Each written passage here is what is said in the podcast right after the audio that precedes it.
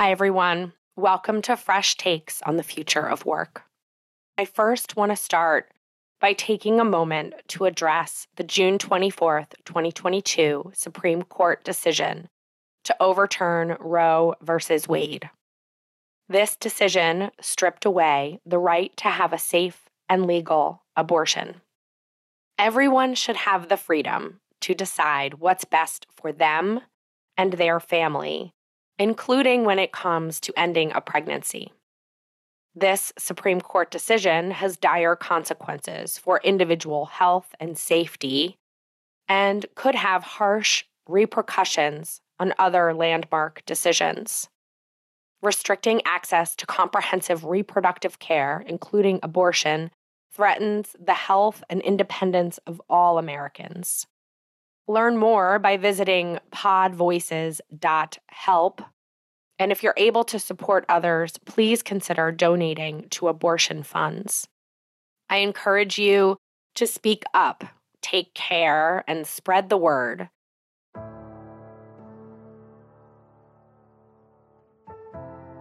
On this episode, we will be discussing the ramifications of this decision further, as well as what it means for women, their careers, and their lives. First, I would like to give a trigger warning for this episode. We need to touch on some sensitive topics, as unfortunately, this is the reality. Criminalizing abortion does not reduce the number of abortions performed, according to numerous studies banning abortions means banning safe abortions. It means eliminating a life saving medical treatment, and it means that more people will die as a result. Abortion is the medical procedure used to treat a variety of lethal medical conditions. Conditions such as ectopic pregnancy, where a fertilized egg implants outside the uterus, usually in the fallopian tube, are treated with abortion. The egg must be removed in order for the woman to survive this situation. If the egg grows, it will rupture the fallopian tube and the woman will bleed internally. The woman will need emergency surgery immediately to save her life. Other medical situations, such as septic uterus or an incomplete miscarriage, require an abortion to save the woman's life. During a miscarriage, otherwise known medically as a spontaneous abortion, sometimes the fetus does not fully expel and needs to be removed via abortion. If the tissue is not removed, the woman could suffer from more bleeding and infection, risking her life. If a pregnant woman is diagnosed with cancer or another serious illness or disease, and needs chemotherapy or other treatment, she cannot start that treatment until she aborts the fetus, thus also risking her life. Additionally, many disabled women who fall pregnant will need an abortion to live, as carrying a fetus to term will kill them. Before going further, I'd like to point out that 83% of disabled women will be sexually assaulted in their lifetime. So, even if a disabled woman is not fit to give her consent, or to have sex, this does not necessarily mean she won't get pregnant. Along the topic of consent, we need to also touch on young girls. The average age of a girl's first period is 12 years old. However, girls can get their first period as young as eight. While we'd rather not discuss such horrific things, they happen, and we do need to ensure we have protective measures in place for when they do. All pregnancy comes with risk, I'll reiterate that again. Pregnancy is not a health neutral state. I myself have been pregnant three times, and I can tell you it is not health neutral. Even for the healthiest women who intended on having a child and carrying it to full term, pregnancy and its complications can lead to permanent damage or death. Women who consider themselves pro life may one day need an abortion to save their life and any woman or girl of reproductive age has the chance to be faced with the choice abortion or death. Unfortunately, we no longer have federal protection to choose for ourselves. On June 24, 2022, the Supreme Court decided to overturn Roe v. Wade. the case that established the Constitution right that protects a pregnant woman's liberty to choose to have an abortion. Now that decision reverts back to the states. So, what does this really mean? It means that your location, if you live in the US, will determine how many reproductive rights you have and the severity of the punishments if you seek medical help. 13 states had trigger bans that went into immediate effect after Roe was overturned. Of these states, many do not have a grace period or have a six week ban, meaning that a woman's period is only two weeks late. And therefore, women only have two weeks to schedule and get an abortion. Often, that six week window, or in that six week window, you don't even know you're pregnant. Several of these states have zero exceptions, not for incest, rape, or anything else. Beyond those 13 states with trigger laws, another 13 are expected to pass equally as restricting or all out bans as well. This leads to roughly 26 states in which women no longer have reproductive rights, and that number may increase. As you heard earlier in the episode, having access to abortion care is medically necessary to save lives of many women and girls. Beyond the life or death stakes of this decision, half of all Americans have now lost the right to bodily autonomy, setting a dangerous precedent for future privacy issues. Additionally, women's professional lives will be severely impacted, which puts their economic status and well being at risk. When the news broke that Roe v. Wade was overturned, I was in a car returning from a funeral with Erin Krezel. Erin is a lifelong friend, mom to two girls, Emma and Abby, six and four. She's a former investment consultant, MBA, nonprofit founder. The list goes on. She's impressive, and she means the world to me. She also happens to have lupus, an autoimmune disease that revealed itself when she was expecting her second child. During this pregnancy, one day Erin and I met for coffee. She needed to talk. The doctors detected an anomaly with the baby, but couldn't name it. They weren't sure what the problem was or even if there was one. At this point, Erin was a few months along in the pregnancy. She needed to decide what to do. She had a choice.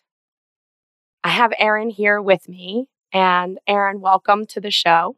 Hi, Jess. Really happy to be here. Erin, do you remember sitting outside of that coffee shop? I do. I do. I remember it like it was yesterday. What was, I know what was going through my mind, but what can you just explain to our listeners? Like, what was going through your mind at that point in time? Um, so I was about 20 weeks pregnant with my second child. I was really, really scared. I was in a position where I was, I felt like I was faced with an impossible circumstance that was filled with so many unknowns. As you suggested, I had limited information, but I was 20 weeks pregnant. And after multiple sonograms and a fetal MRI, I was told that my baby had a much smaller brain than was typical for this stage. And what that meant was completely unknown to us and even to the doctors. However, at the very minimum, we were told that there would be physical and developmental delays. You know, so many of those words and circumstances were unfamiliar to my husband and I. And when I was sitting in the office with the maternal fetal medicine team at Penn, they brought up to me that I had to make a decision on whether or not we wanted to discontinue the pregnancy. And I was I was completely caught off guard.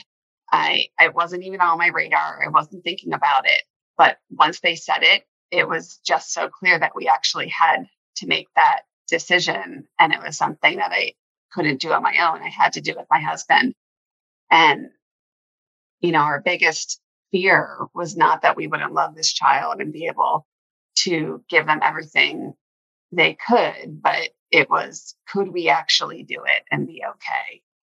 And both physically and mentally. And, you know, especially at a time like you mentioned, I was pregnant and also battling lupus kidney disease. So it felt insurmountable at the time.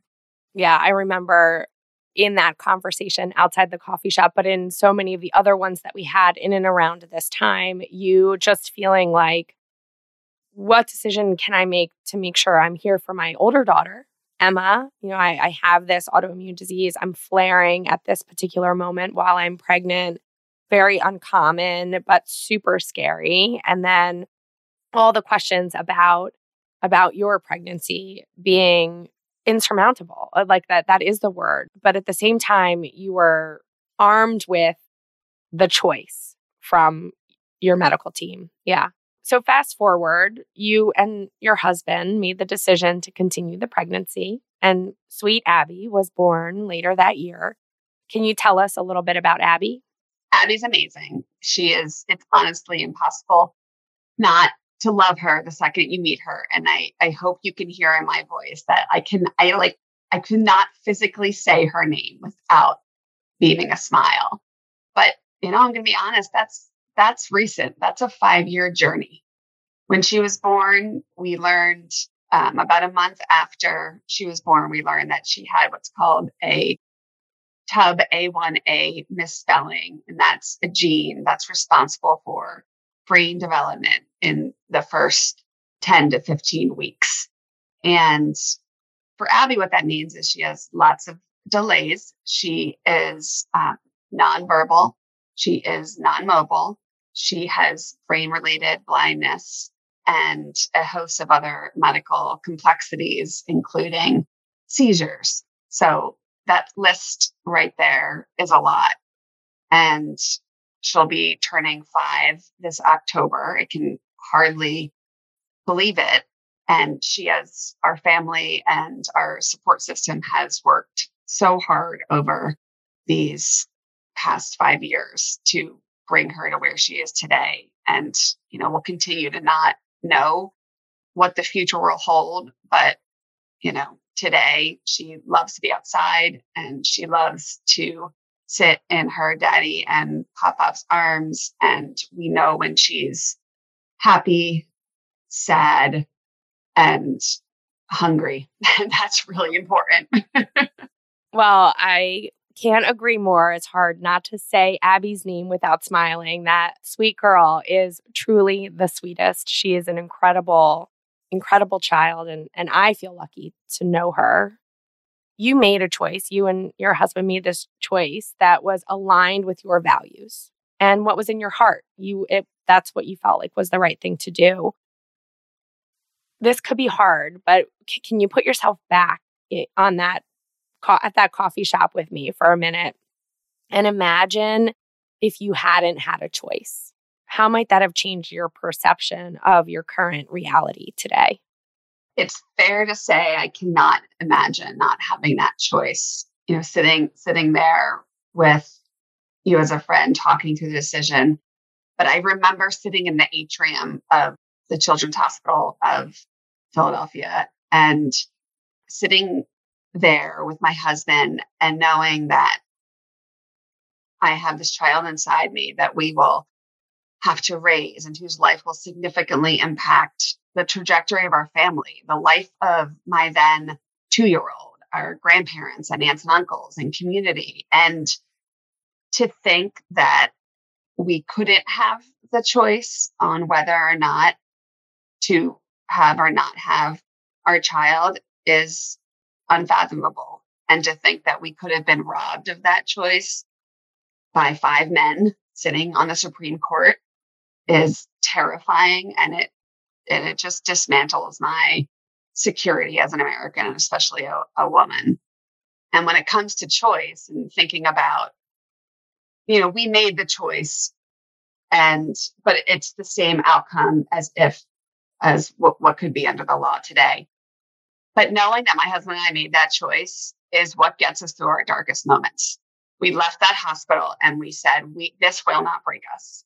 This will not break our marriage. This will not break our family. We will have really hard days.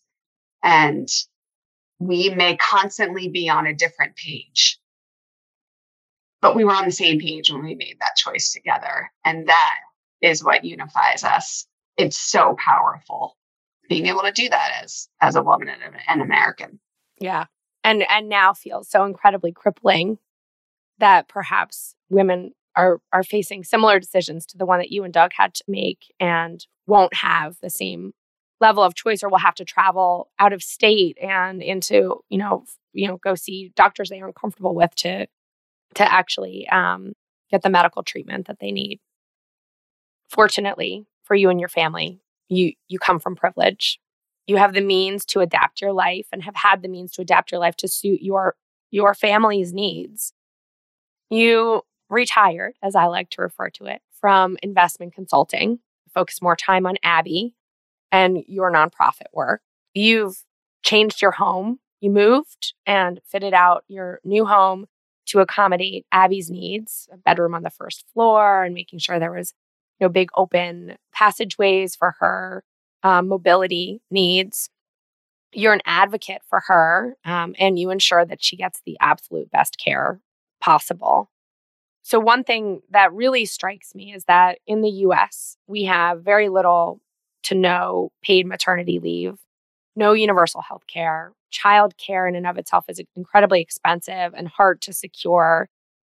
The list kind of goes on, and I don't want to get so depressed. We'll both be sobbing shortly. Um, but what are your thoughts about women who are forced to keep a pregnancy and the resulting economical burdens? Like what, you know, I think advice here would be wonderful or just any any perspective because you live it day to day. Abby is a, a wonderful human being, but this is also a, an intense component of your overall family dynamic. Well, Jess, I don't think you could have said it better. You're exactly right me and our family are extremely fortunate to be able to give Abby what she needs. And it is not lost on me every day that there are so many people that could not do that. And a lot of times I come back to we're having rough days and we say, you know, why me? Why, why, why? And, you know, why not me? Why isn't it me? Of course, that can, can give this child what she needs. But our eyes have been open to the world of Medicaid and, and, especially to the world of nursing care and so many people that don't get paid if they don't go to work. And there are a million circumstances, obviously, that when you're in that scenario, it makes you make decisions about how you're going to raise your children in a way that you wouldn't like. So obviously having an abortion is can be saving the life of your current children. But what I will say, some advice is not everything is economical. Not everything is about having the best toy and the best school. And we do live in a country that, that has extremely wonderful supports for disabled children and other circumstances. And sometimes love and hugs. I know it's cliche, but the biggest thing for Abby is that she feels secure and that she knows who the people are around her and she is not frightened. And that is not thing, something that, that money can buy. Of course, it is time and, and that is a challenge, but I think my advice would be to have hope. And if you put in the time and give whatever you can possibly give, I promise you that child will do better and will thrive. Thank you, Erin, for that.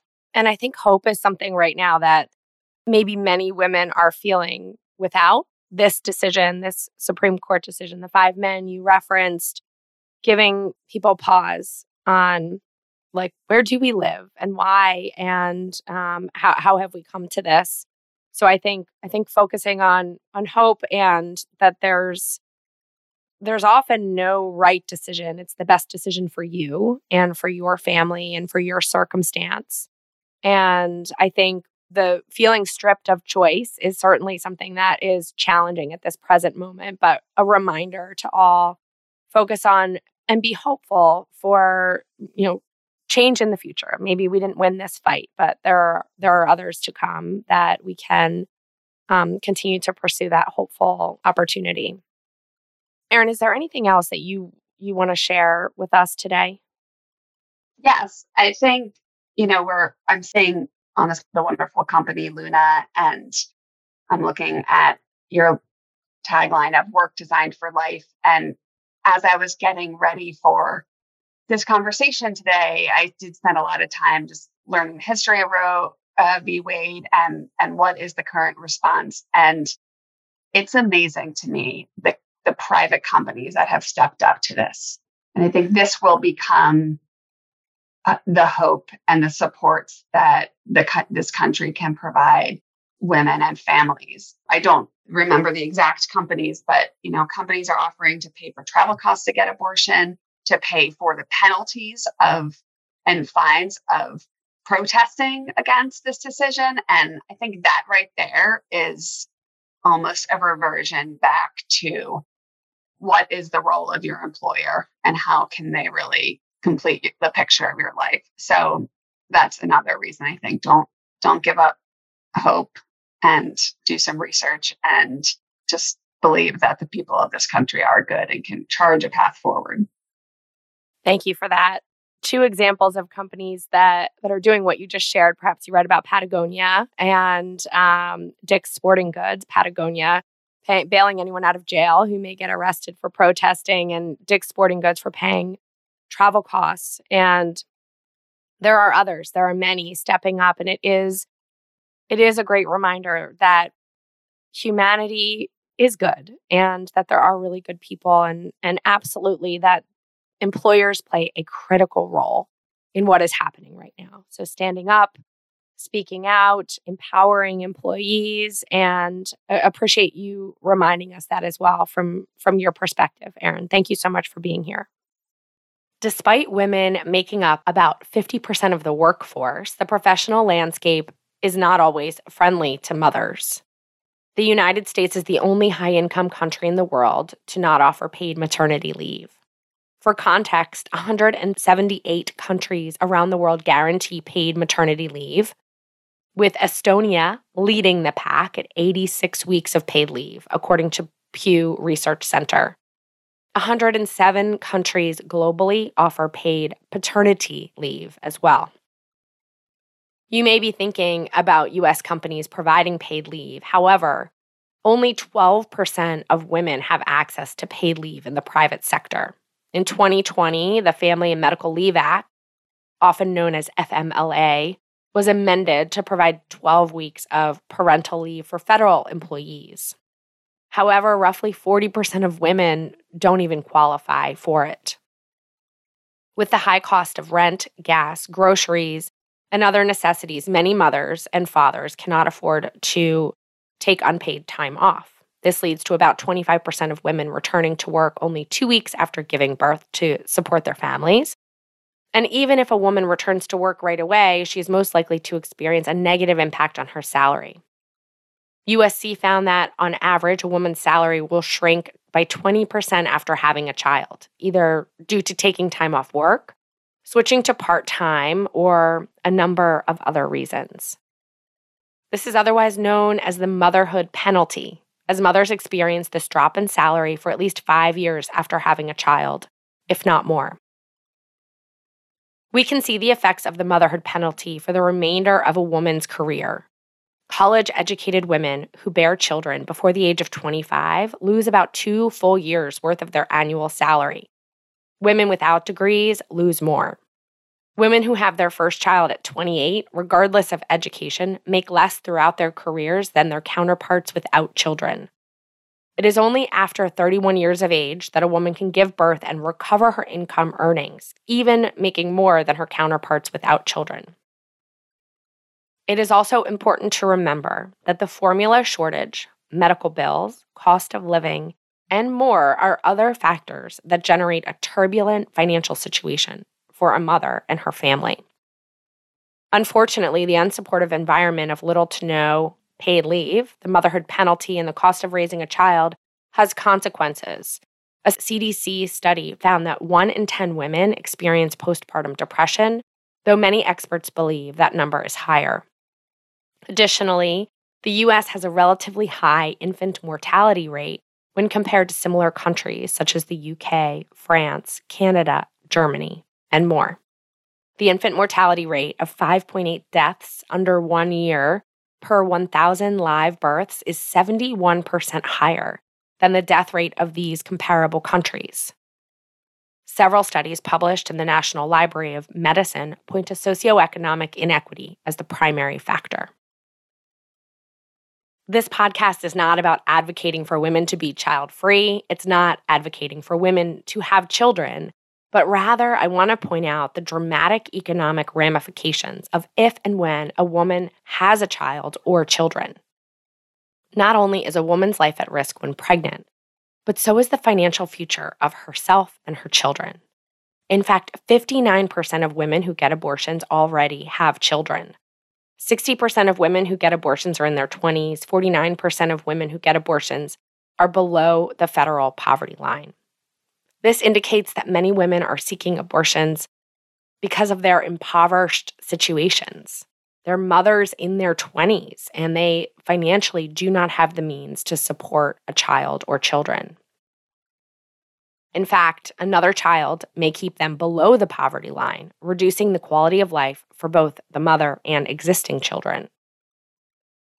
This is why it's so important that women get to choose when they want to start having children and when they want to have children at all.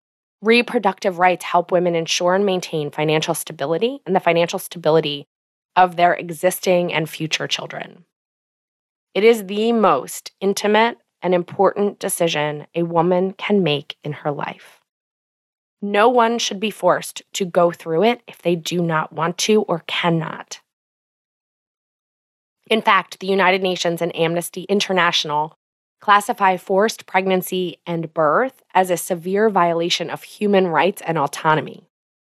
So, what can we do as employers, as employees, as humans?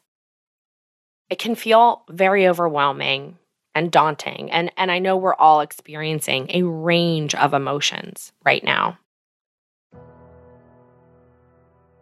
So, while there are certain states banning or severely restricting abortion care, there are definitely still things we can do. If you're an employer in a state with protected reproductive rights, continue to support your employees. Be sure to actively voice your support and put your support into action. Expand benefit offerings to include safe, discreet, and easily accessible support for your employees and their partners or dependents think about if you're outside of a state where there are protected reproductive rights, providing, again, discrete benefits to help those employees find safe medical care and treatment. I'd also just want to remind you to operate in alignment with your values. This is especially an important time to do so. It can be hard to take a stand, but aligning with values will make it easier to do so, even if it means that others disagree. Luna's values spell the word fresh, the title of this podcast.